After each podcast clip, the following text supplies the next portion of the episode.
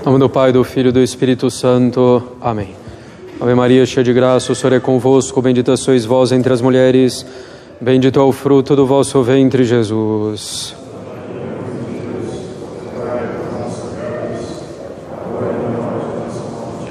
Podem sentar-se.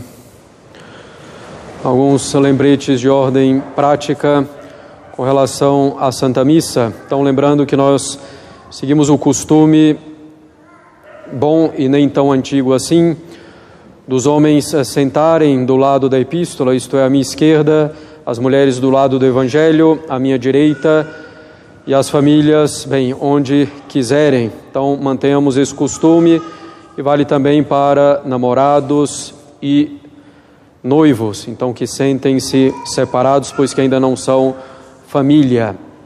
Lembro também a questão da modéstia, não somente quanto à decência dos trajes, cobrindo ombros e joelhos, um traje que tenha manga, que cubra os joelhos em qualquer posição, em pé, sentado, ajoelhado, e que cubra, claro, tudo que está entre os dois. Também um traje que não seja colado ao corpo, nem transparente, por exemplo.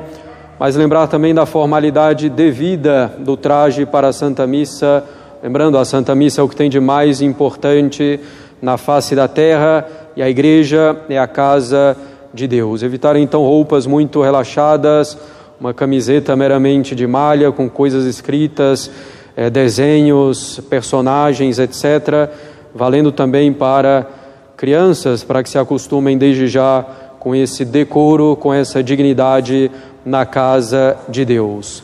Lembramos também, como diz nosso Senhor Jesus Cristo, Deixai vir a mim as criancinhas. É bom então trazer as crianças desde a mais tenridade para a Santa Missa, mas lembrando, é o ofício dos pais, se a criança está um pouco mais agitada, faz um pouco mais de barulho, ou insiste um pouco mais no barulho, dar uma volta, acalmá-la, para então voltar ao interior da igreja, da capela. Caros católicos, no Evangelho de hoje, nosso Senhor é apertado por todos os lados por uma multidão, como nos dizem São Marcos e São Lucas. Nós faremos hoje um sermão que não trata de algo polêmico, que costuma repercutir um pouco mais entre os fiéis, mas trataremos de algo fundamental e importantíssimo para a alma de cada um e para o bem da sociedade, da igreja e do Estado. Nosso Senhor é então apertado por todos os lados por uma multidão, como nos dizem São Marcos e São Lucas. Uma mulher toca na fímbria, na ponta da veste de nosso Senhor. E o Salvador pergunta então: quem o tocou? Os discípulos ficam perplexos, perplexos com a pergunta do Mestre: Como assim, Senhor? A multidão vos comprime de todos os lados e vós perguntais quem vos tocou? Todo mundo está a vos tocar. Todavia, de fato, alguém havia tocado de forma diferente na ponta do manto de nosso Senhor e com esse toque obteve fruto. Assim, caros católicos, se dá com a oração. Quantos com a oração estão a tocar nosso Senhor, mas sem fruto? Quantos estão a rezar, mas sem tocar nosso Senhor com fruto verdadeiro? Isso se dá e muitíssimas vezes porque não procuramos fazer nossa meditação diária, não procuramos fazer bem nossa meditação diária. A meditação católica não é apenas para padres e religiosos. A meditação católica diária não é somente para algumas almas privilegiadas e avançadas. A meditação católica não é somente para aqueles que têm inteligência mais profunda, nem é somente para aqueles que têm mais estudos. A meditação católica é para todos e deve ser feita por todos. Santo Agostinho diz que a oração sem a meditação é uma oração tíbia e frouxa, pois sem a meditação a alma não conhece a profundidade de sua própria miséria, nem conhece as perfeições divinas profundamente. E ignorando as suas necessidades, mais importante, ignorando a bondade e o poder de Deus, não se esforça na oração, nem faz oração bem feita. Ao contrário, com a meditação, a alma conhece bem a sua miséria, as suas necessidades, a sua incapacidade e, consequentemente, reza com maior afinco. A meditação nos manifesta o que nos falta e para onde devemos nos dirigir. A oração vocal nos alcança isso que nos falta e nos conduz pelo caminho com suas petições, sobretudo. Santo Agostinho diz que a meditação é o princípio de todo bem, porque quem atentamente considera quão bom é Deus em si mesmo, quão bom e misericordioso tem sido para conosco, o quanto nos amou e quanto tem feito e padecido por nós, logo se acende em amor de tão bom Senhor. diz o santo ainda que a meditação nos faz reparar bem nas nossas culpas e misérias, nos fazendo logo nos humilharmos e nos desprezarmos. E quem pondera quão mal tem servido a Deus e o muito que o tem ofendido, certamente se julga digno e merecedor de qualquer pena e castigo. Deste modo, na meditação, enriquecemos a alma com todas as virtudes. A Sagrada Escritura, caros católicos, nos recomenda altissimamente a meditação. Bem-aventurado o homem que medita de dia e de noite na lei do Senhor, diz o profeta Davi. E continua: Esse tal será como a árvore plantada junto à corrente das águas, que a seu tempo dará muito fruto. A meditação nos faz estar sempre ao lado da corrente das águas de forma que nossa alma nunca secará. Há de vir a aridez, a falta de consolação, a falta de gosto, de sentimentos, mas nossa alma continuará fértil, dando fruto, pois estamos ao lado da corrente das águas, que é Deus. E isso pela meditação. E continua ainda a Sagrada Escritura: Bem-aventurados os que meditam nos mandamentos do Senhor e o buscam de todo o coração. Estes são os que buscam a Deus com todo o seu coração, e isto faz que o busquem. E pedia isso mesmo o profeta para guardar a lei de Deus. Dai-me entendimento e meditarei a vossa lei e guardá-la-ei com todo o meu coração. E pelo contrário diz: se não fosse a meditação que tenho sobre a vossa lei, talvez estivesse já morto na minha baixeza, isto é, em minhas aflições e em meus trabalhos, como declara São Jerônimo.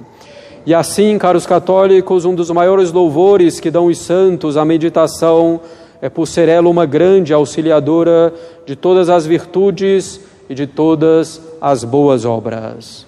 É preciso meditar, caros católicos, porque as coisas espirituais não se veem com os olhos do corpo, mas somente com os olhos da alma. Quem não medita não vê distintamente, portanto, as coisas espirituais. Caminha sem enxergar, sem ter luz suficiente, caminha tateando. E quem caminha tateando no escuro tem risco de errar o caminho e de cair para não mais se levantar. Aquele que não tem vista com os olhos da alma e pela meditação as coisas espirituais, deixa-se levar facilmente pelas coisas sensíveis, pelas paixões, pelas coisas sensuais, pelas coisas do mundo. Falamos aqui, é evidente, da meditação católica que não se confunde nem de longe com essa meditação oriental tão em voga, às vezes chamada de meditação transcendental ou de qualquer outro nome que se possa dar.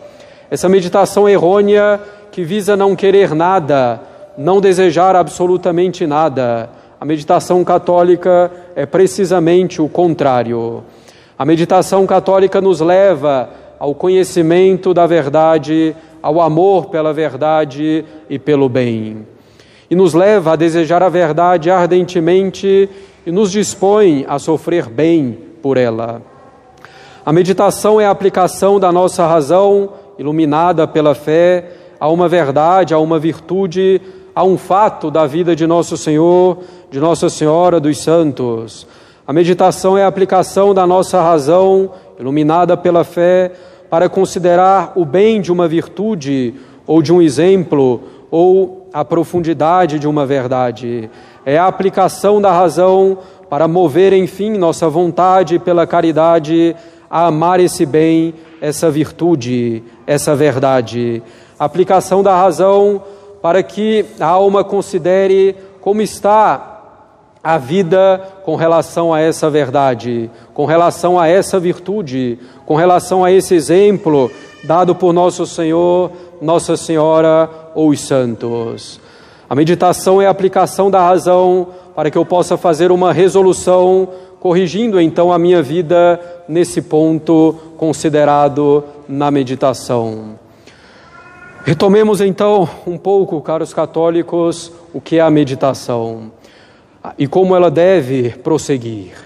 A meditação deve começar com a alma se colocando na presença de Deus, acalmando a imaginação e a memória, aquietando os sentidos, para que a atenção se volte para Deus para a verdade, para a virtude a ser considerada.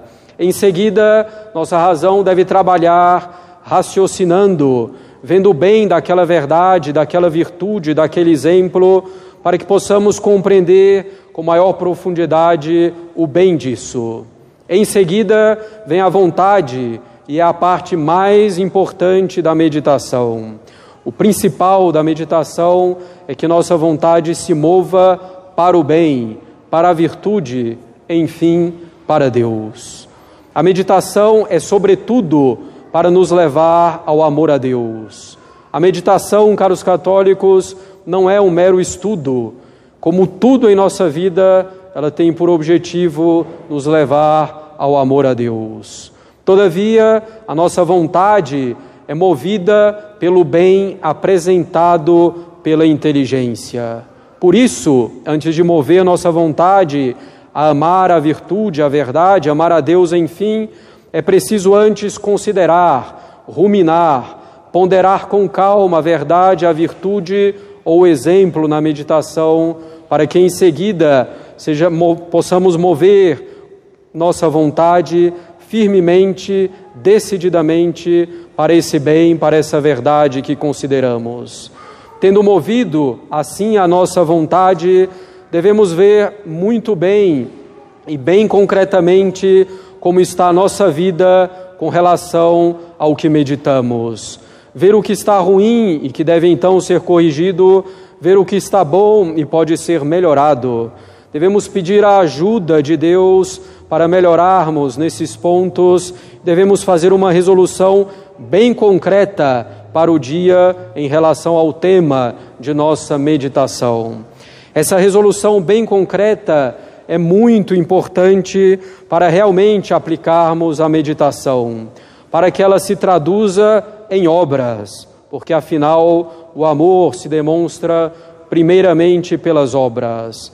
Para que a meditação se traduza então em obras e não se torne meramente uma ilusão, um exercício teórico e retórico. Convém muito formular uma frase ou alguma oração para tentarmos lembrá-la ao longo do dia da nossa meditação e encher novamente nossa alma com as boas disposições.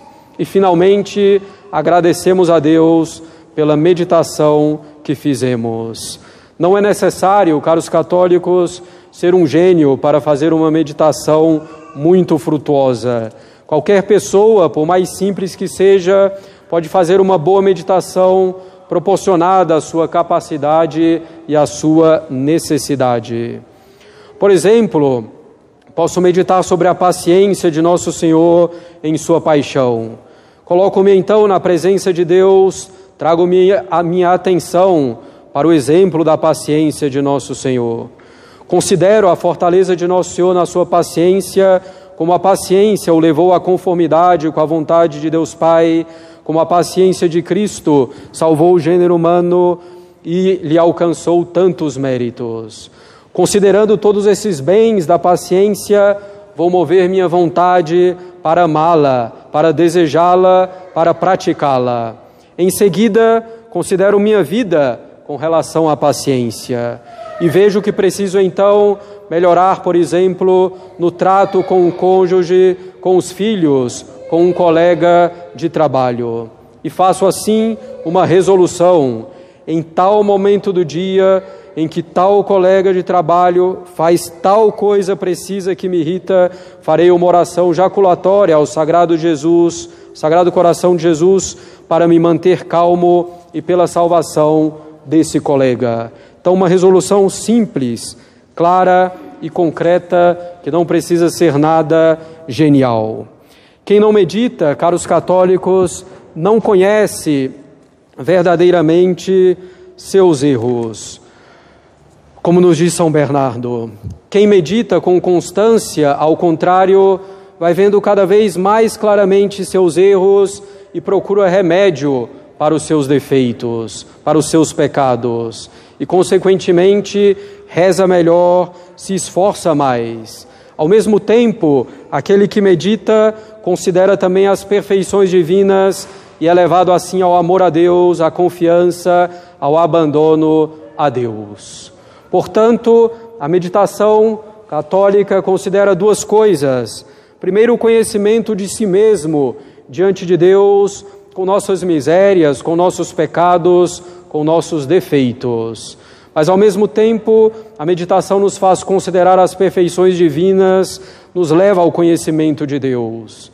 Se a meditação fosse somente para o conhecimento de nós mesmos, seríamos levados ao desespero. Se a meditação fosse somente para o conhecimento de Deus, poderíamos ser levados à presunção, a pensar que poderíamos nos salvar sem nos converter verdadeiramente. A meditação, considerando as duas coisas, minhas misérias e as perfeições de Deus, me leva então à boa vida espiritual, a corrigir meus defeitos, apoiando-me com confiança na graça divina e também a reconhecer que minhas qualidades vêm de Deus como causa primeira.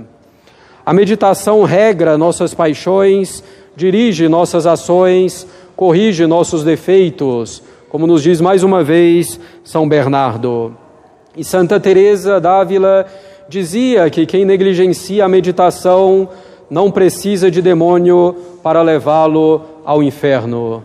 Não claro que alguém que não faça meditação esteja automaticamente condenado, mas quem não procura se esforçar para fazer a meditação fica sempre naquela linha tênue da tibieza, da negligência entre o pecado mortal e a graça. Enfim, leva uma vida espiritual instável.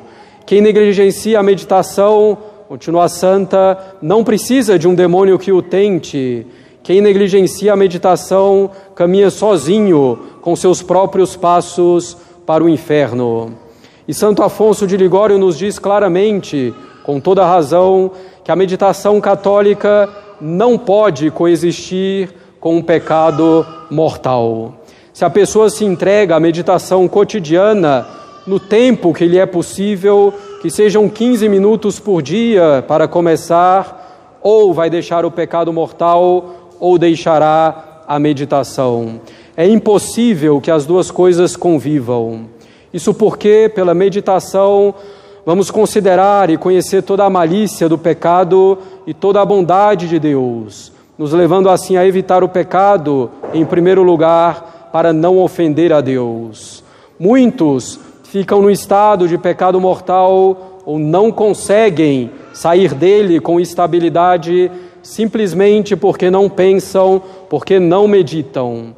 Não pensam, não meditam nas verdades eternas, nas virtudes, nos exemplos de Nosso Senhor, de Nossa Senhora, dos santos. Não pensam, não meditam nos próprios defeitos, nas ocasiões de pecado a serem evitadas, não meditam nas causas que conduzem ao pecado e não meditam nas perfeições divinas, na bondade de Deus, na sua justiça, na sua misericórdia, por exemplo. E assim dizia já o profeta Jeremias: A terra está em desolação, porque ninguém se recolhe em seu coração para meditar. Ninguém para para pensar nas verdades eternas. Diante disso, um servo de Deus dizia que lhe parecia que na cristandade não deveria haver mais do que duas prisões: a prisão da Santa Inquisição e a prisão dos doidos. Porque ou os homens creem que há inferno para sempre, sem fim, para aquele que peca mortalmente, ou não creem. Se não creem, devem ser levados à prisão da Inquisição, porque são hereges. E se creem e contudo querem permanecer em pecado mortal, devem ser levados à prisão dos doidos, porque não há maior loucura do que saber que existe o inferno e permanecer em pecado mortal. Não há dúvida possível, caros católicos, se cada um de nós considerasse com atenção estas coisas, a meditação seria então um grande freio para não pecarmos e grande acelerador para amarmos a Deus. Por isso, procura o demônio com tanta diligência impedir-nos esta meditação e consideração. A primeira coisa que fizeram os filisteus prendendo Sansão foi tirar-lhe os olhos. Assim procede o demônio com o pecador, já que não lhe pode tirar a fé diretamente, procura que o pecador de tal modo creia como se na verdade não cresce. O demônio procura que a alma não considere aquilo em que crê, que a alma não repare nisso mais do que repararia se não cresce. Isto é, o demônio fecha-lhe os olhos. É preciso então, caros católicos, se ainda não o fazemos, começar a meditação hoje. Aplicar a nossa razão durante alguns minutos a uma verdade eterna, a uma virtude, a um exemplo de Nosso Senhor, de Nossa Senhora dos Santos. Considerar o bem disso, mover a nossa vontade a amar isso ver como está a nossa vida com relação a esse ponto e tomar uma resolução firme, bem concreta, bem prática, para ser aplicada no dia e, claro, para influenciar toda a vida. Começar e perseverar.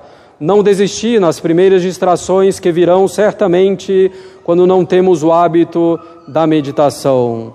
Não desistir com as distrações que podem perdurar apesar de nossos esforços e de nossa constância na meditação. A melhor maneira de vencer as distrações é perseverar na oração, na meditação em particular. Além, claro, de moderar aquilo que pode agitar a alma, sobretudo o uso de eletrônicos. Perseverar apesar das eventuais falhas que teremos nas meditações em alguns dias ou talvez muitos dias. Perseverar apesar da dificuldade, da aridez, da secura, perseverar para alcançarmos essa estabilidade, a constância tão necessária para uma vida de oração sólida. Perseverar apesar das mais variadas dificuldades, das interrupções que teremos que fazer eventualmente em virtude dos nossos deveres de Estado, sobretudo para pais e mães de família. E assim se conta na vida de Santa Francisca Romana que uma vez ela começou a meditar um salmo quando seu marido a chamou para fazer algo. Ela deixou então a meditação. Feito aquilo que lhe tinha sido pedido, voltou à meditação. Uma segunda vez, seu marido a chamou, novamente interrompeu a meditação, voltando em seguida.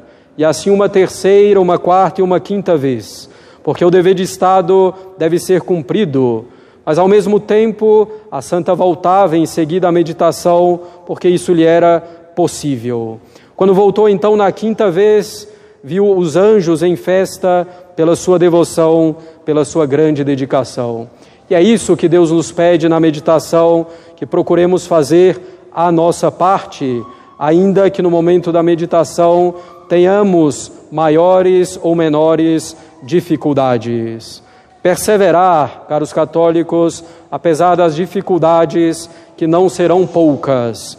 O demônio sabe o valor da meditação e o quanto ela contribui para a nossa santificação. São Luís Maria Grignon de Montfort diz que o demônio faz de tudo para que não rezemos nosso texto cotidiano por causa do seu valor imenso. Fará ainda mais contra a meditação, que é muito mais eficaz ainda do que o terço para a nossa santificação.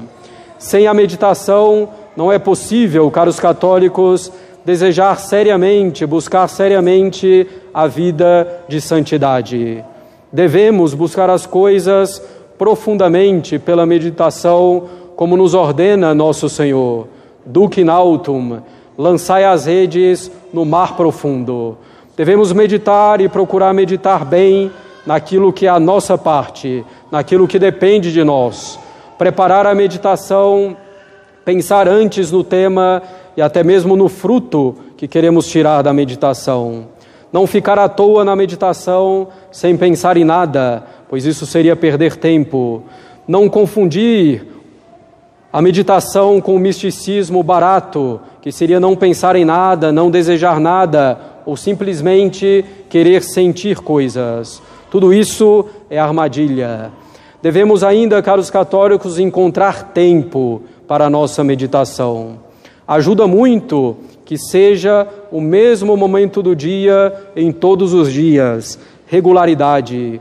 E o tempo que nos falta, podemos encontrá-lo geralmente nos longos minutos, nas longas horas que entregamos à internet e aos eletrônicos em geral no nosso dia. Se necessário for, tirar um pouco de nosso sono. Na maior parte das vezes, basta nos organizarmos um pouco mais para encontrarmos o tempo que nos falta para a meditação. Haveria ainda muito para dizer, caros católicos, mas é o suficiente para pelo menos querermos meditar e nos esforçarmos para isso. Devemos então nos entregar à meditação para nos mantermos unidos a Deus de maneira estável, inamovível com o tempo. Estamos, estando assim unidos a Deus, encontraremos alegria em todas as situações, mesmo nas cruzes, essa alegria profunda da alma por entender e amar a obra de Deus em nossa alma e no mundo. Se começarmos e perseverarmos na meditação bem feita, na qual vamos melhorando pouco a pouco, a nossa vida espiritual crescerá como o grão de mostarda, do qual nos fala nosso Senhor no Evangelho. Nossa vida espiritual começará pequenina, mas se tornará uma árvore frondosa na qual vêm habitar os pássaros, isto é, as virtudes. Comecemos e perseveremos na meditação, caros católicos. Com a meditação bem feita, poderemos tocar nosso Senhor em seus mistérios e tirar pouco a pouco grandes virtudes de nosso Senhor, como fez a mulher do Evangelho de hoje. Em nome do Pai, do Filho e do Espírito Santo. Amém.